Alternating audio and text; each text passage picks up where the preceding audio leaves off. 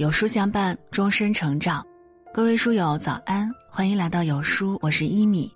今天要和你分享，朋友很少，心情也很寡淡的人，做好三件事儿也就赢了。一起来听。如果让你在热闹繁华的城市和静谧清新的山林之间做一个选择，你会选择居住在哪里呢？若选择后者，你愿意一人独处还是有人相伴？这是一个哲学性的问题。在现实生活中，很多人游走在热闹人群的边缘，无法融入其中，所以内心便期盼着能够找一个幽静的地方独处。还有一些人，他们内心向往着离群所居的生活，喜欢简单的人际关系，不愿意被外界的功名利禄所困扰。在现实生活中，一个人若是朋友很少，甚至连亲情都非常淡薄，感觉与这个世界格格不入，也不必过于困扰。要知道，每个人的性格与追求不同，有的人能够在热闹的人群中得到友谊，有的人也能在独处中得到成长。人这一生，即便是亲情淡薄，朋友稀少，又不想虚情假意的去迎合外界。那么，为了你能够遵循自己的内心而活，一定要默默做好这三件事儿。第一是修炼自己的生活本领。人活于世，如果想要自己的精神世界得到满足，首先要满足最基本的生理需求。从马斯洛生存理论的角度来讲，一个人唯有先解决自己的温饱问题，内心才会有更高层次的追求。一个人若是想在社会上立足，就要有一技之长。一个有独立生活能力的人，人生才有足够的话语权。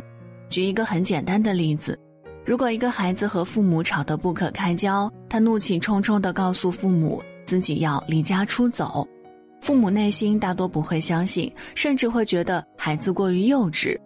这个社会很现实，一个懵懂无知的孩童。根本无法给自己创造基本的生活条件，唯有积蓄力量，努力成长，才能把握自己的人生方向。现代社会发展迭代的速度非常快，有些人即便不愿意朝九晚五的工作，也能够通过一技之长养活自己，多一种生活的选择。第二种是用心维系仅有的真正的朋友，人不能将自己活成一座孤岛。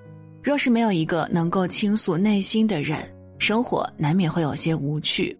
曾听过一句话：人生的意义在于探寻和分享。在人生这场未知的旅途中，一个人不断去发现新的东西，思维和想法也在逐步变化。一路上的所见所闻也要能够分享才有意义。如果让一个人不和外界交流，简直像面壁思过一样难熬。我们可以不用交许多朋友。但是一定要有聊得来的朋友，并且用心去维护彼此的关系。人生得一知己，比得上一众狐朋狗友。一个真正的朋友，能够在你成功的时候共同分享喜悦，也能够在你失落时给予安慰。所以，我们不必羡慕那些朋友众多的人。对于一个性格外向的人，交朋友是件非常容易的事情。但真朋友总是很少。对于一个内向的人，虽然朋友少，可往往是真心相交。第三种是保持好自己的健康状态和心理状态。常言道，身体是革命的本钱。人如果没有了健康的体魄，即便是内心有雄心壮志，也无法施展。一个人身体健康的重要性不言而喻。很多人年轻时拼命挣钱，却熬坏了身体。最后竹篮打水一场空，保持良好的作息规律，用自律的生活节奏创造自由的人生。一个有思想和追求的人，向上提升能力的时候，也别忽略了身体的重要性。毕竟身体毁了，一切也就皆为零了。除此之外，还要保持心态的积极和乐观，这关系到一个人感知幸福的能力。同样一件事儿，在乐观的人和悲观的人看来，有着两种完全不同的影响。只有保持心态的积极，我们才能笑看人生风雨；否则，即便是一件很小的事儿，也能轻易将自己击倒。著名作家周国平在《人与永恒》中写道：“在静与闹、孤独与合群之间，必有一个适于我们的比例或节奏。如果比例失调、节奏紊乱，我就会生病；太静则抑郁，太闹则烦躁。